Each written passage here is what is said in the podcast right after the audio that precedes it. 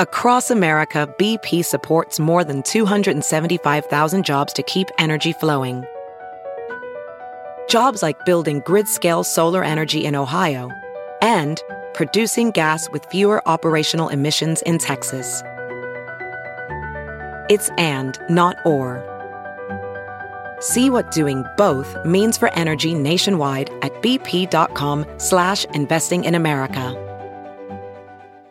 Hey, y'all. You know, I realized the other day that we've done about 14 episodes or so now of the Leisure Class podcast. And I've sort of just dived in without really giving y'all too much of my, my background or my story. And I realized that there's maybe some listeners out there. I'm hoping there are listeners out there who don't actually really know. So I thought I'd, I'd just take some time today and just kind of fill you in on how I got here. I think a lot of folks know me, and I'm kind of known around the world as the other guitar player in Dire Straits. I ended up being part of that band in 1985, 86 when it was the biggest band in the world. Ended up doing 256 sold out shows in a year in 23 countries, played Live Aid, and I'm the guy in the long red coat on that stage, hanging out singing with Sting on Money for Nothing. But how I got there was not a straight line from picking up my first guitar to ending up on the stage at Wembley. I grew up in Western Pennsylvania, coal mining town. My parents, my dad was a um, insurance adjuster. My mom was a secretary. Um, we moved around a bunch as my dad worked his way up the corporate ladder. I lived. I went to three different high schools in three different states. Ended up in Connecticut, where I went to college for a year and decided during that first year I was pursuing um, one of my passions, which is writing. Was going to look at being a um, a writer, a, a lit professor, and my passion and desire for music and, and my dream of becoming a rock star took over, and I quit college, went to music school for two years, and then played around Connecticut in a couple of bands, and I moved to New York. And like so many musicians, you end up having to have a day job. when I first got there, I worked in a couple of different record stores. Ended up working on 48th Street off of Times Square. 48th Street was known as Music Row on the half block between 7th Avenue and 6th Avenue, Avenue of the Americas. There were about 17 different music stores and repair shops of all different kinds. Some were full line music stores like Manny's and Alex and Sam Ash, and others were used guitars and almost pawn shop like places. A good friend of mine who I'd worked at Alex's with for a short time opened up his own shop, and that was Rudy Pensa. And he opened up a shop called Rudy's Music Stop. And it was the only store on the block that was totally focused on guitar gear. Nothing else. Guitar parts, pickups. This was in the early days of of the explosion of different pickup manufacturers, boutique amplifiers, very cool pedal makers, and nobody was really dealing with that on the block. And Rudy really nailed it. The store became the shop for guitar players who were in New York City. And I ended up managing the place for a bunch of years while I was in town chasing my dream. The shop was really pretty small. Uh, I would say that it was, you know, you could stand in the middle of the store and stretch my arms out, and I could pretty much touch both walls. It was long and narrow. Guitars lined both sides of the store, and we had a small area for a few of the amplifier lines that we we didn't carry the major like Fender, Gibson, Marshall, any of that stuff. We really focused on the boutique handcrafted solder sniffer warm tube tone amplifiers. And we had a lot of vintage guitars. And the vibe was really mellow.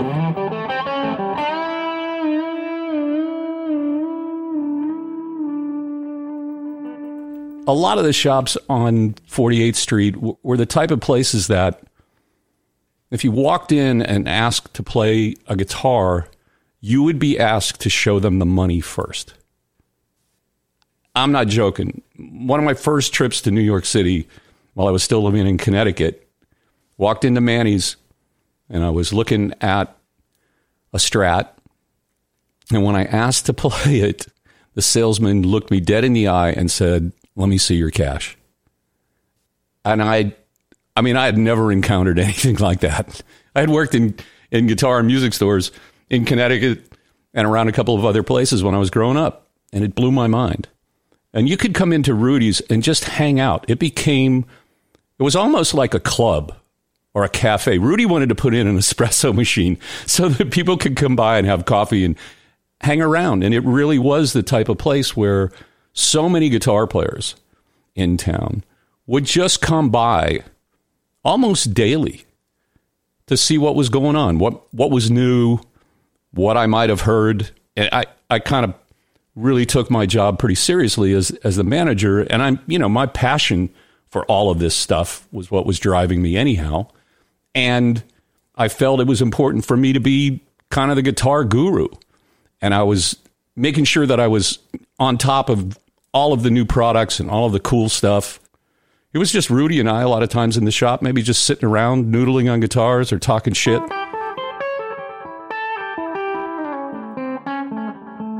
I waited on rock stars and newcomers alike. It was a place that it didn't really matter. And that went a long way to establishing the vibe and the credibility of the shop. During this time, while I was in New York, I was living in two worlds. I worked at Rudy's during the day, and uh, that would be like from you know ten o'clock in the morning until six o'clock at night, and then I would go home, take a nap, and then head out to either play a gig or go hang out in the clubs.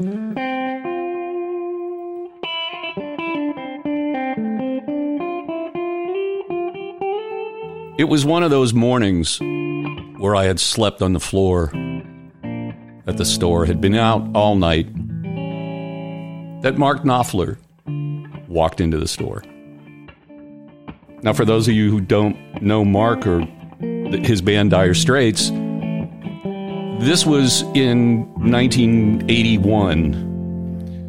In 78, when the first Straits album came out, it was a massive hit. The song Sultans of Swing was a worldwide smash. And Mark gained the reputation, well deserved reputation, I got to add, of being a really unique and amazing guitar player.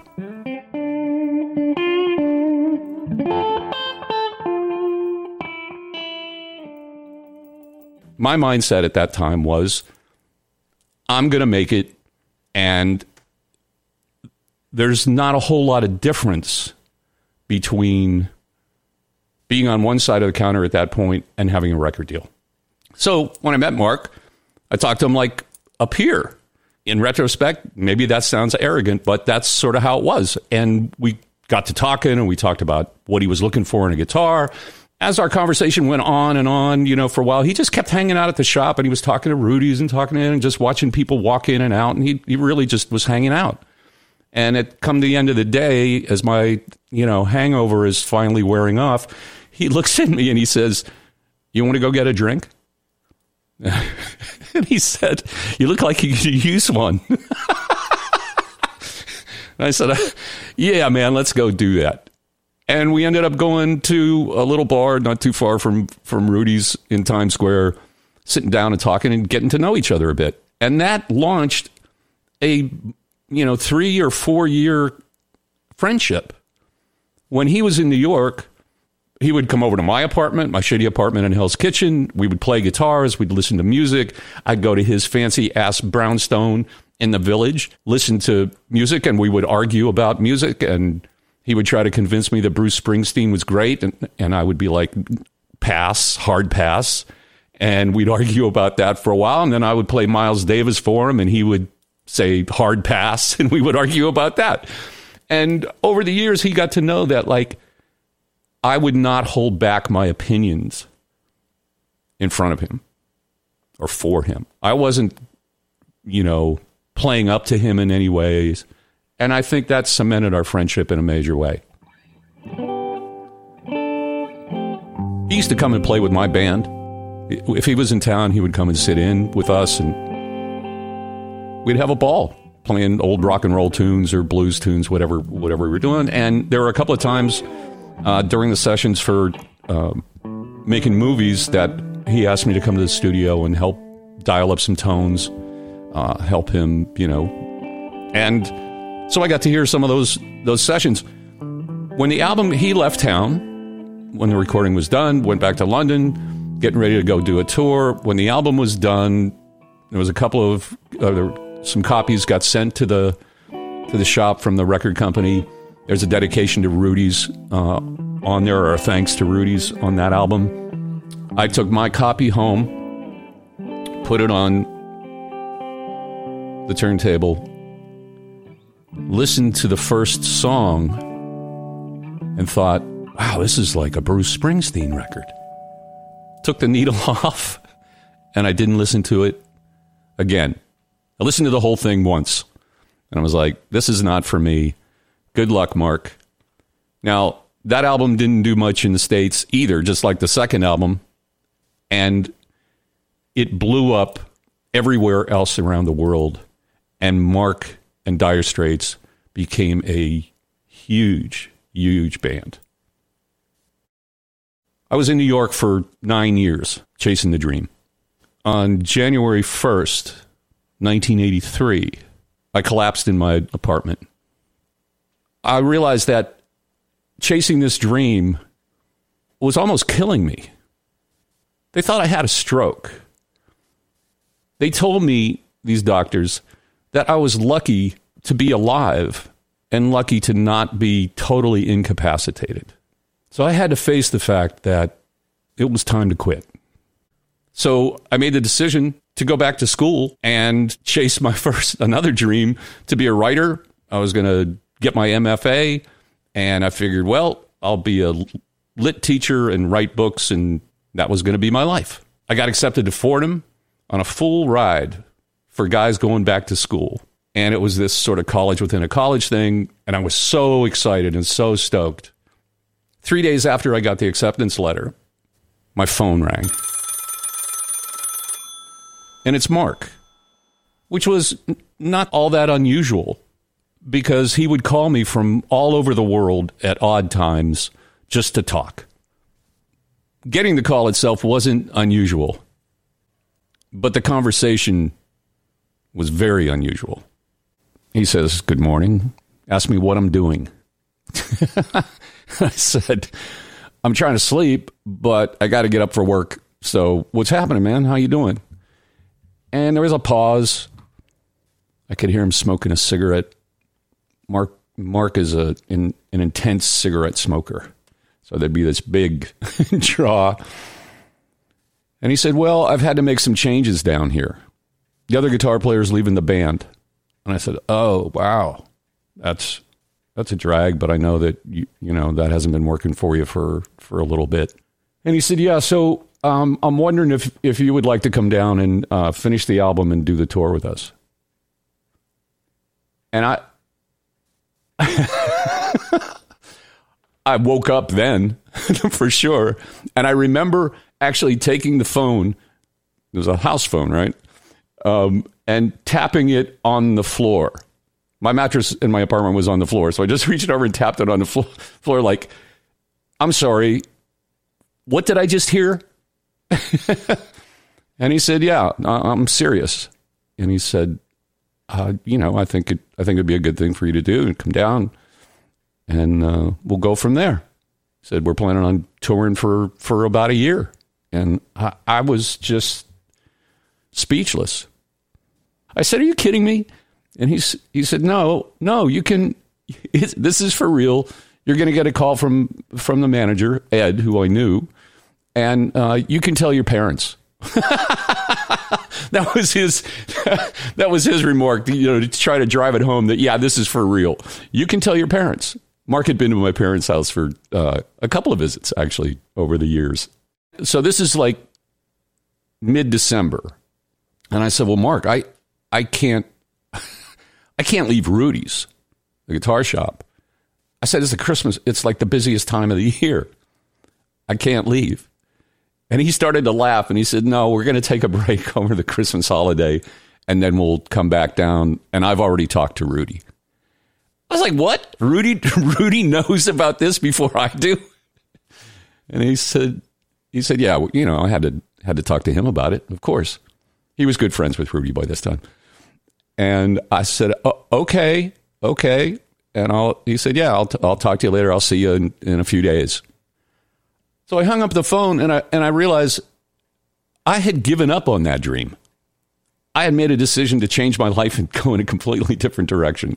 And now I was faced with this decision, you know, chase the dream or, or go the more sensible route. It didn't take me long to make that decision. No way I was going to turn it down after waiting and trying and banging my head against the wall for so long. I got up, got dressed, made some coffee, and walked over to the store. And Rudy was there. He had gotten there before me, oddly.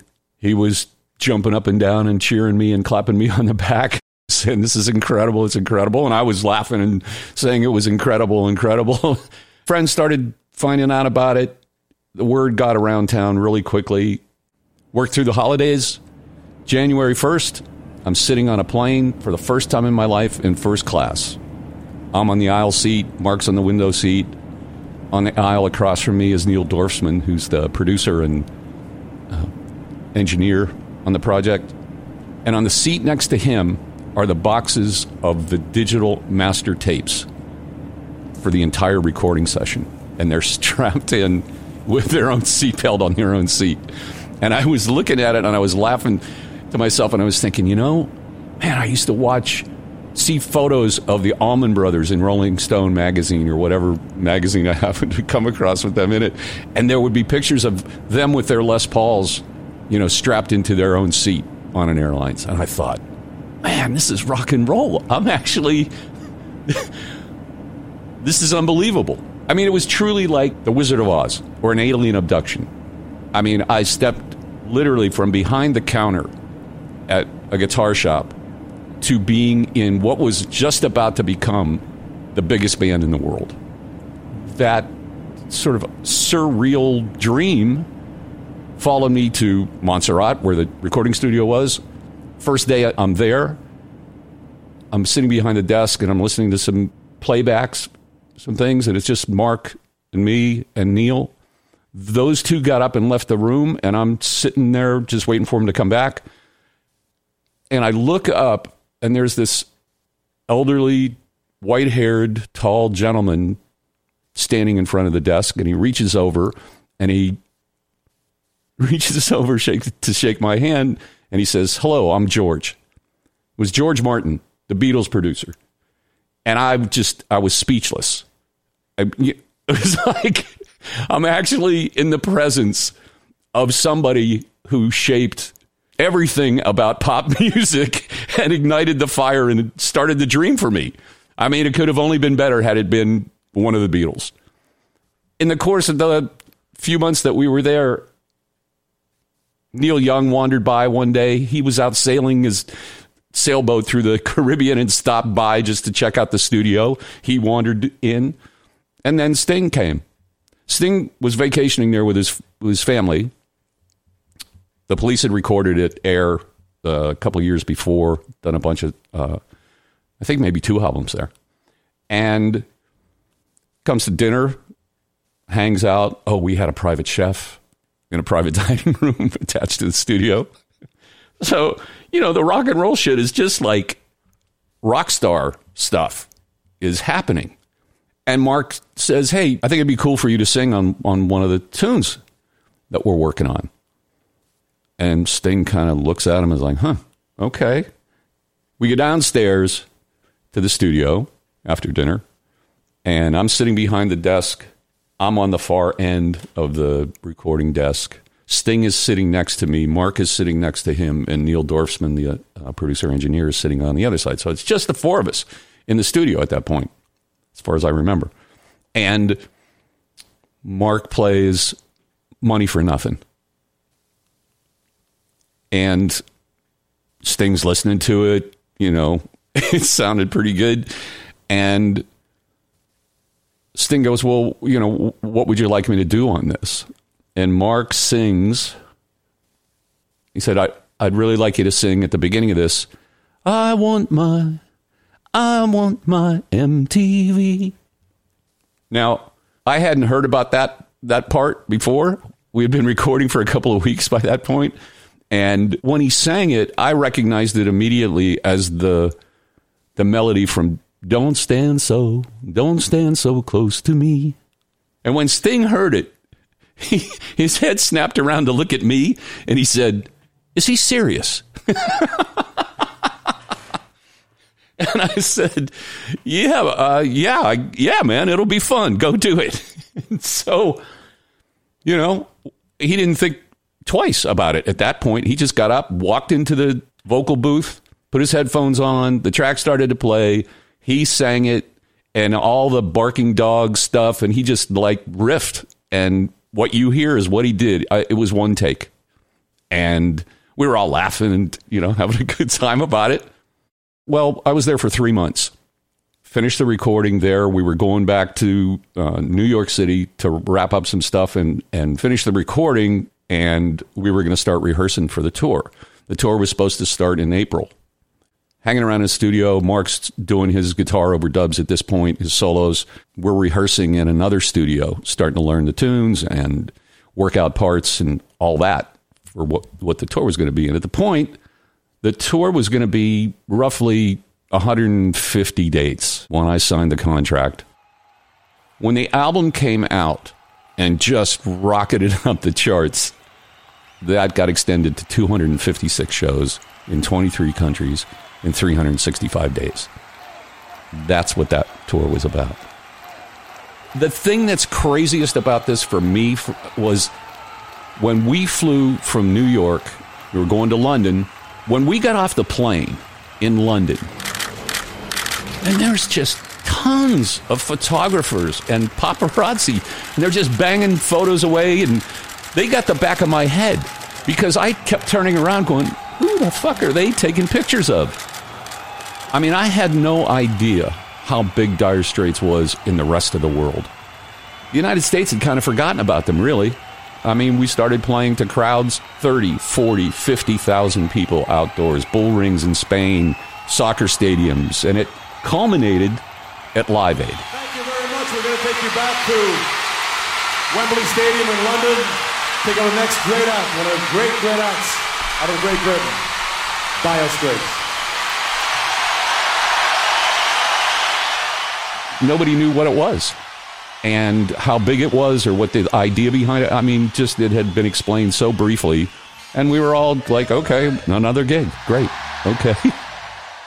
and the next thing I know, I'm playing in front of 72,000 people, a worldwide broadcast that the numbers say it was in front of a billion people. And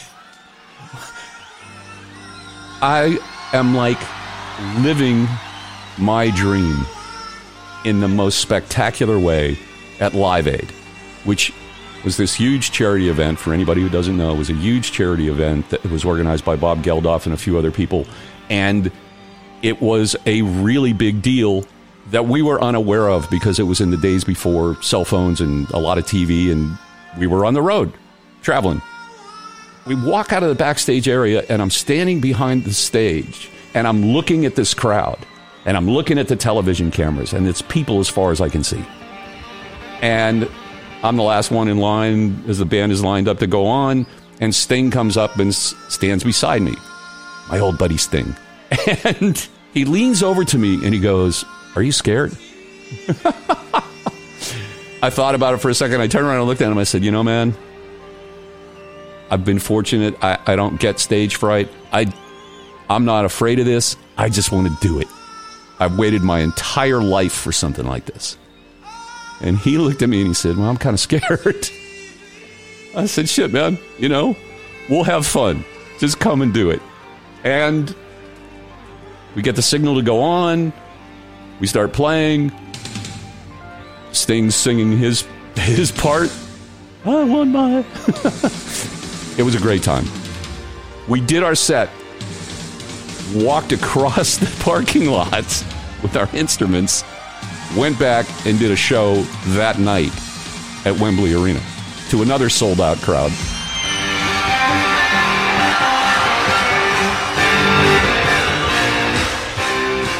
I didn't get to see Queen. I didn't get to see any of the highlights of Live Aid. And by the time I got back to my hotel room in London and turned it on, it was just the tail end of it happening in Philadelphia.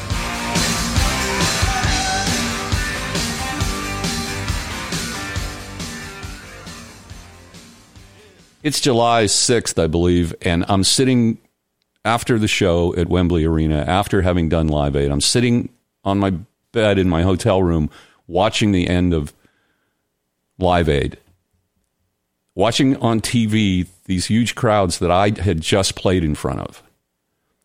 This is six months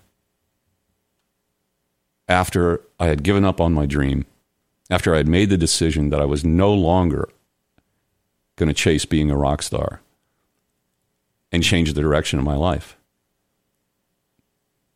And I was living that dream in a very, very big way.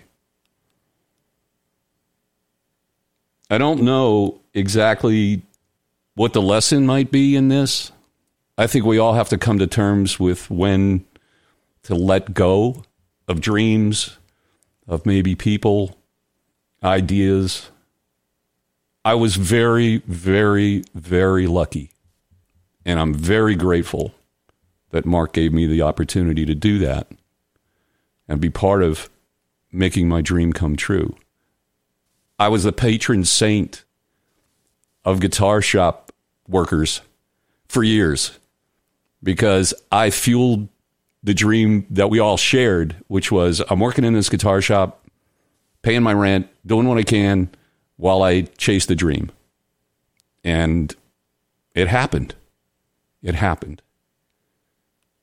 But sometimes you have to let go to be open to getting what you want. Ah, that was a lesson I had to learn. So I'll tell you about that the next episode. I'm your host, Jack Sonni. Thanks for listening to the Leisure Class, brought to you by Newsweek. One, two, three, four. Those are numbers. But you already knew that. If you want to know what number you're going to pay each month for your car, use Kelley Blue Book My Wallet on Auto Trader. They're really good at numbers. Auto Trader.